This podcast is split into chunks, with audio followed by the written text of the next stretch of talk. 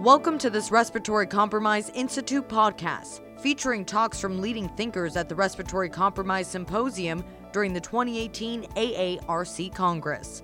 The mission of the Respiratory Compromise Institute is to prevent suffering and death from respiratory compromise by optimizing its recognition, monitoring, and management. This episode introduces the symposium's Future Research Consideration section.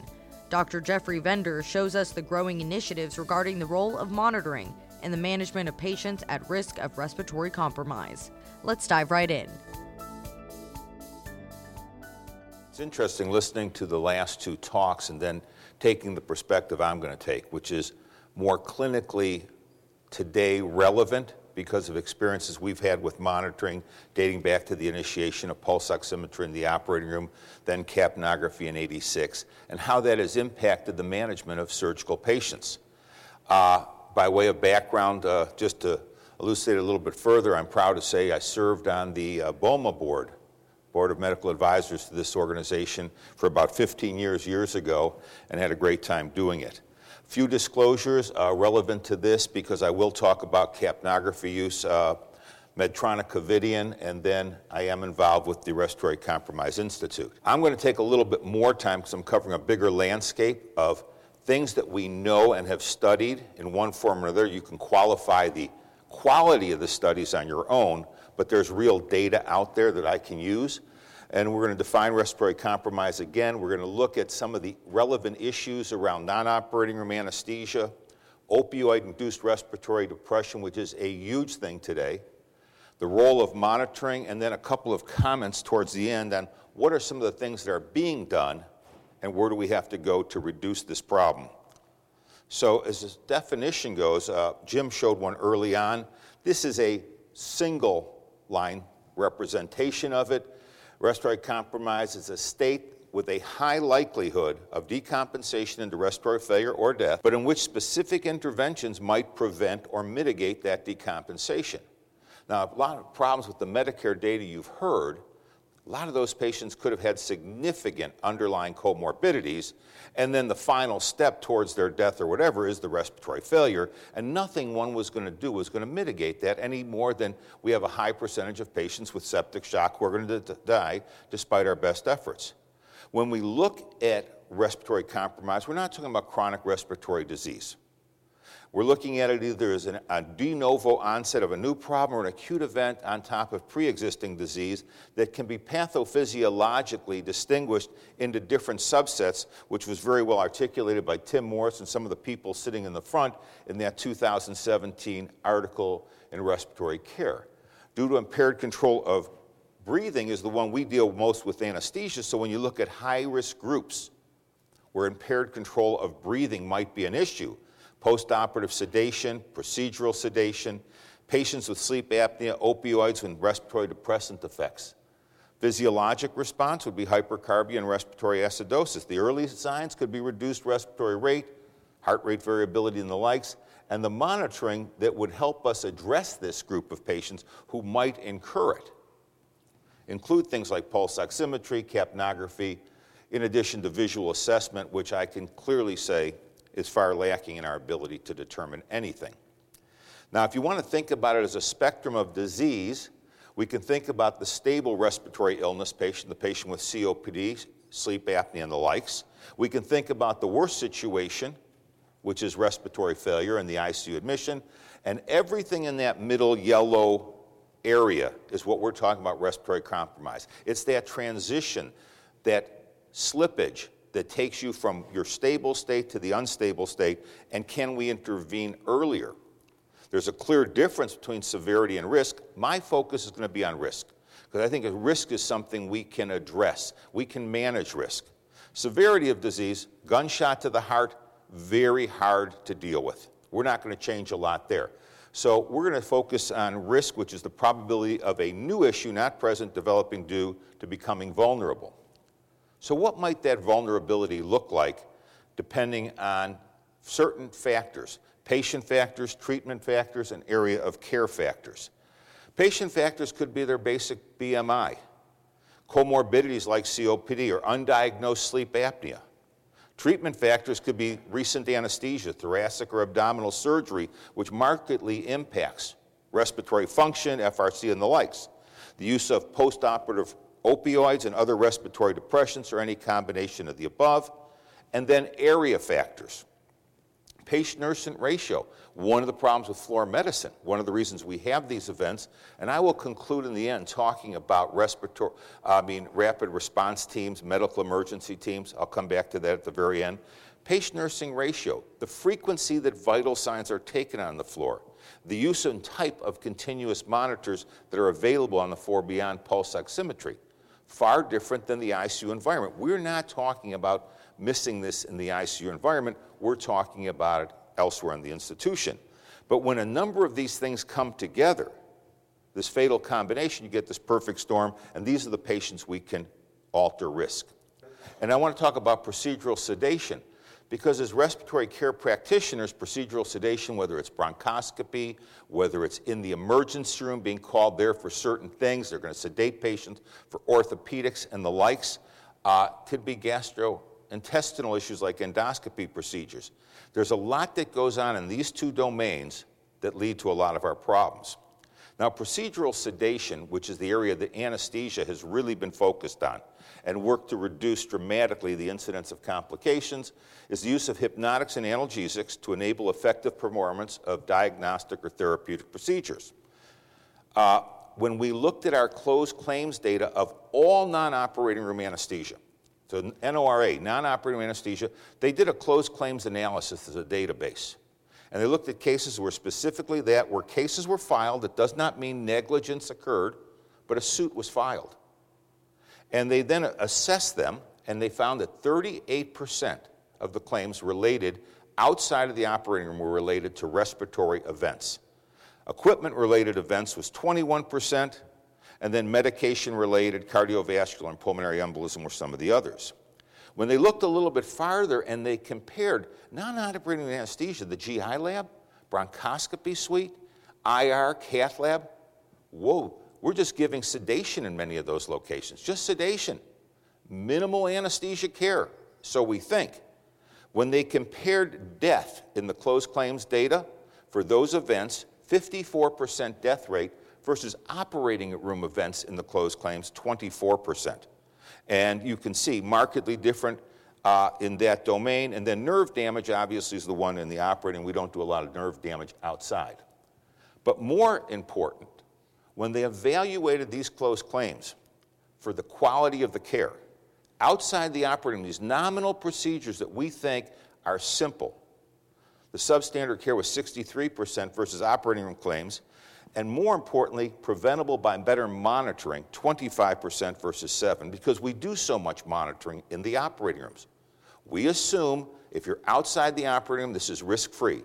That's our first mistake. When I take this graph that was actually adopted from a book called Reputation Rules, it's how do you look at your reputation as an organization. It was written by a business school professor. I adopted it to risk crisis management in medicine.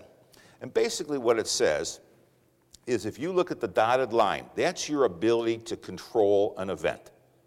That's our ability to prevent this respiratory compromise from becoming respiratory failure.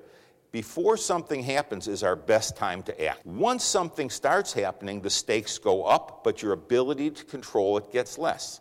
So you send the wrong patient to the floor from the emergency room, patient with a normal CO2 during an asthma attack. Is that really a controlled state? All right? So you send the wrong patient to the wrong spot. But where do we typically act on these patients? Where is rapid response often called? Somewhere here in the middle. We never act early enough.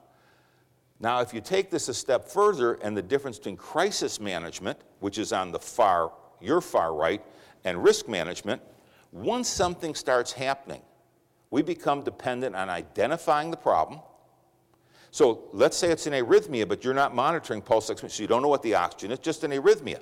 You don't know why they're having that arrhythmia, why they're having that bradycardia. Is it primary cardiovascular is it hypoxemia and hypoxia? Then we have to contain the problem. You might give atropine for a bradycardia, but it might be due to hypoxemia, which necessitates assisted ventilation. And then we try to solve for the problem. What we need to do better, and that's the whole focus in my mind of preventing respiratory compromise or minimizing it is anticipation of patients at risk and then appropriately manage them through prevention and preparation. Early on, 2004 chest. Um, again, as an anesthesiologist, I'm proud to say I spent uh, five years on the board. Sydney was president, I think, during that time even. Many years ago, this is 04, it was recognized that supplemental oxygen impairs our detection of hypoventilation.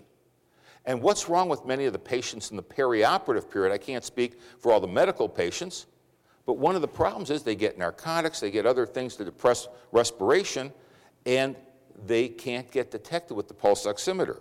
As shown in that article years ago, patients on room air up here, as CO2 was going up here, you could see the pulse oximeter was going down. When they're on as little as 25%, CO2 is going up here, but it's pretty sustained over 90%. And then when you're on more oxygen, it takes even longer. So the more oxygen they're getting, as long as they are ventilating, because those alveoli have a higher percentage of oxygen in them. Thinking about it a little bit differently, when you look at this graph and you think about the obese individual, the normal adult, the normal adult can be apneic for a reasonable period of time. Here's apnea for almost eight minutes, seven minutes.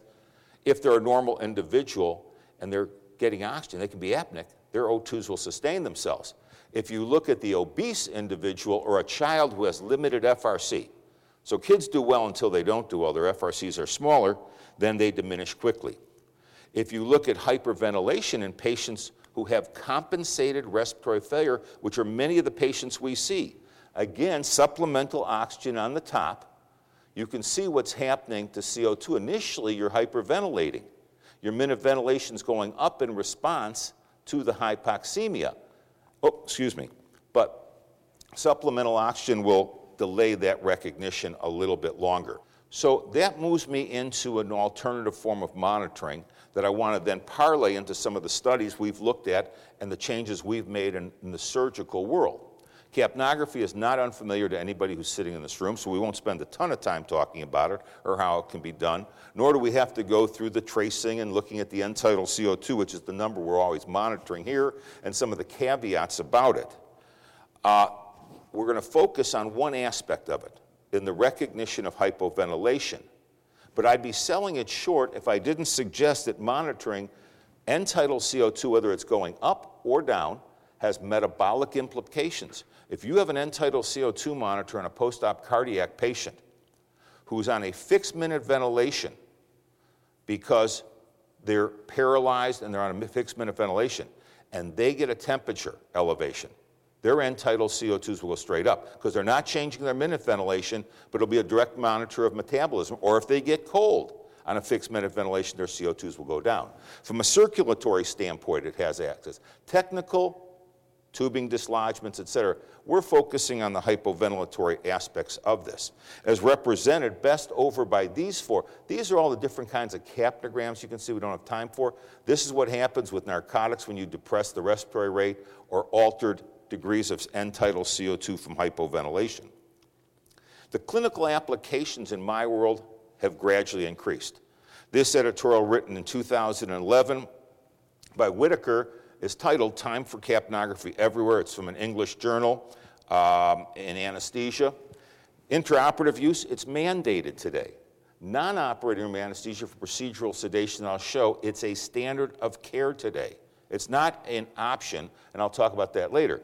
PACUs and elsewhere, hypoventilation monitoring on the wards for patients at risk for respiratory compromise, that's in the thing that's what we're talking about today. So he's talking about this hypoventilation monitoring in 2011, long before us today. Capnography outside the operating room, again from the Association of Anesthetists in Great Britain, uh, again 2011. They did an audit of all their airway complications. 20% of the incidences occurred in the ICU, 61% of the reviewed incidences suffered neurologic damage or died, compared to 14% in the OR. Again, OR management of these patients is really good today because of what we're doing.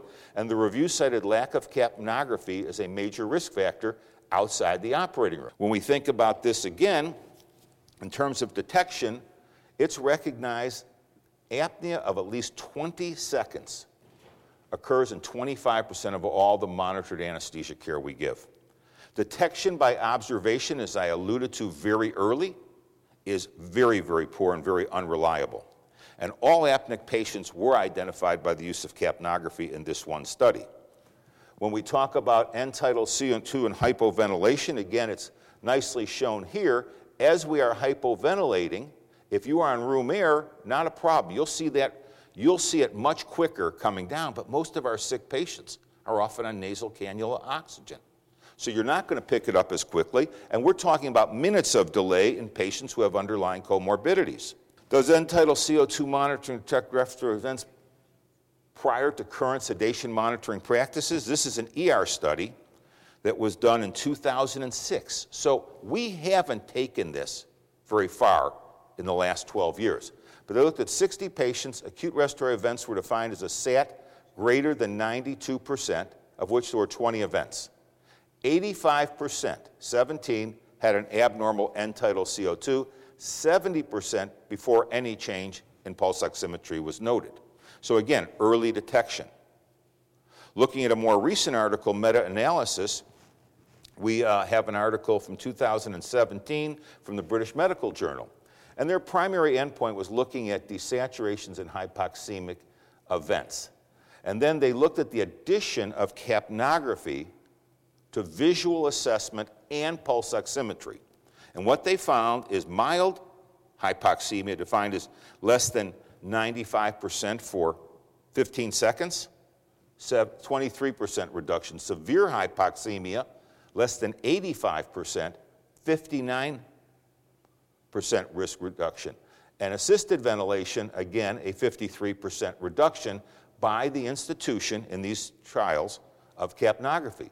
When you break it down, you can see all the studies for mild desaturation, severe desaturation, and then assisted ventilation at the top. Marked reductions by the institution of capnography on top of the use of pulse oximetry. This is a 2017 article looking at capnography for gastroendoscopy procedures. There's lots of articles on this. This is one of the more recent ones. But they, they looked at, uh, out, analyzed 258,000 outpatients and uh, 3 million, uh, 3 million outpatients, 250,000 inpatients, 47% reduction in the odds of death at discharge, and then outpatients capnography associated with a 61% reduction in the odds of a pharmacologic rescue because of too much drug, and 82% reduction in the odds of death at discharge. Now, these are small number, these are large number reductions on small number incidences, so don't overread that we're killing everybody in these sites. But what this all led to in 14 was for the American Society of Anesthesia to restate even if moderate sedation is intended, and you all see this done in your institutions, patients receiving propofol should receive care consistent with that required for deep sedation because of the potential of significant hypoventilation as well as loss of airway. This led to an editorial, The Winds of Change, Progress in the Implementation of Universal Capnography. Again, this came from the UK, which never has led us in the mentality of monitoring. The UK has never led us. But they say, strong argument on safety grounds, procedural sedation should have capnography routinely available, used whenever verbal contact with the patient is lost. But the most important line is the bottom one we have to appropriately train our staff in the interpret. Just throwing monitors on patients doesn't help cure patients. American Society of Anesthesia just came out with their most recent recommendation for procedural sedation, and it says continual monitoring of ventilatory function with capnography to supplement standard monitoring by observation and pulse oximetry is their new recommendation.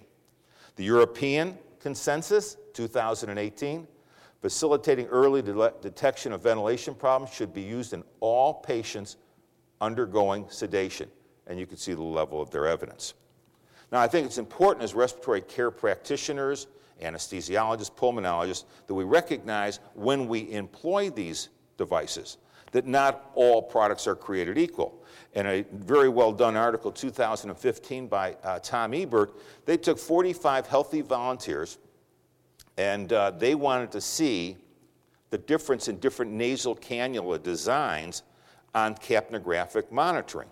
And the ones they looked at were the bifurcated system of Hudson, the blow-by systems of Medline and Salter, and then the uh, O2 via the multi-vents by Oridion, and then the separate one, excuse me, by Salter. So the O2 and CO2 nasal cannulas were separated. And you'll see the difference.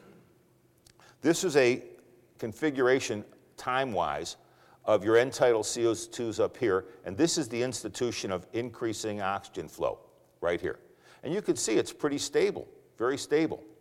But if you take a different kind of device, this is what it could look like. Same configuration for the pharyngeal O2 going up, but the end-tidal CO2 dramatically falls. And that's what happens with the, uh, the Hudson device that I showed here because you're diluting in the same cannula the CO2 with the oxygen. That doesn't mean it doesn't work. It's going to be a stable number. It's going to show you something. But as far as a true reflection compared to the others, you're not going to get it. And so here, looking at mean end tidal CO2, you can see how at room air they all function the same. But if you don't either have the flow by or the separation, you're going to get markedly reduced end tidal CO2 numbers. You're going to think you're overventilating that patient. As far as marine pharyngeal O2, they all do relatively the same at delivering oxygen. Other factors can affect it, like nasal versus mouth, tidal volume size, diameter of the cannulas, and the likes, but we have better and better devices today to monitor these things, whether it's in the GI lab or not. The ideal monitor we don't have today. We're looking at sensitivity, just like you heard in the previous talks, making diagnoses. We're looking at sensitivity, specificity, reliability, and also recognition time. But I can tell you in the non intubated patient, the end tidal CO2 uh, is a reasonably high sensitivity device with reasonable specificity. So I want to switch gears though and talk about, and just jump over here to talk about the new, new frontier. So that's what we've been doing in anesthesia. But the new frontier is leaving the operating room and leaving non operating anesthesia and beginning to go to the floors, which is what you're hearing about. We know that postoperative hypoxemia is a common event. So this is a study looking at to determine the severity of post op hypoxemia. 37% with at least one hour, these are postoperative observations, and we don't have time to go through it all, uh, with at least one hour less than 90%. 11% with hypoxemia greater than six hours.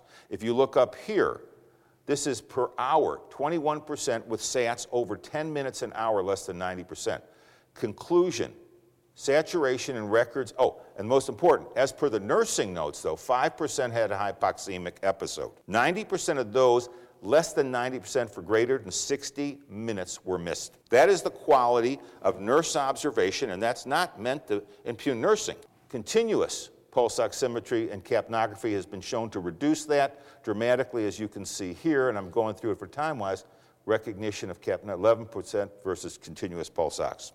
We can blame the Joint Commission if we like, because they created the fifth vital sign, which is patients should not have pain. And I believe there's actually a lawsuit against them by an institution over this. It became the fifth vital sign. Everybody's getting tons of narcotics with no recognition of the unintended consequences that can occur. Anesthesia has been talking about this since 2006, but this is the most circulated news, most circulated publication in the world of anesthesiologists, the Anesthesia Patient Safety Foundation newsletter. Danger of postoperative narcotics, danger of postoperative opioids is there a cure? No patient shall be harmed from opioids. Then the Joint Commission, realizing what they might have done, recognized all the adverse events that were occurring, and 29% related to improper monitoring and preventable morbidity and mortality. How many patients are having this vital sign monitored?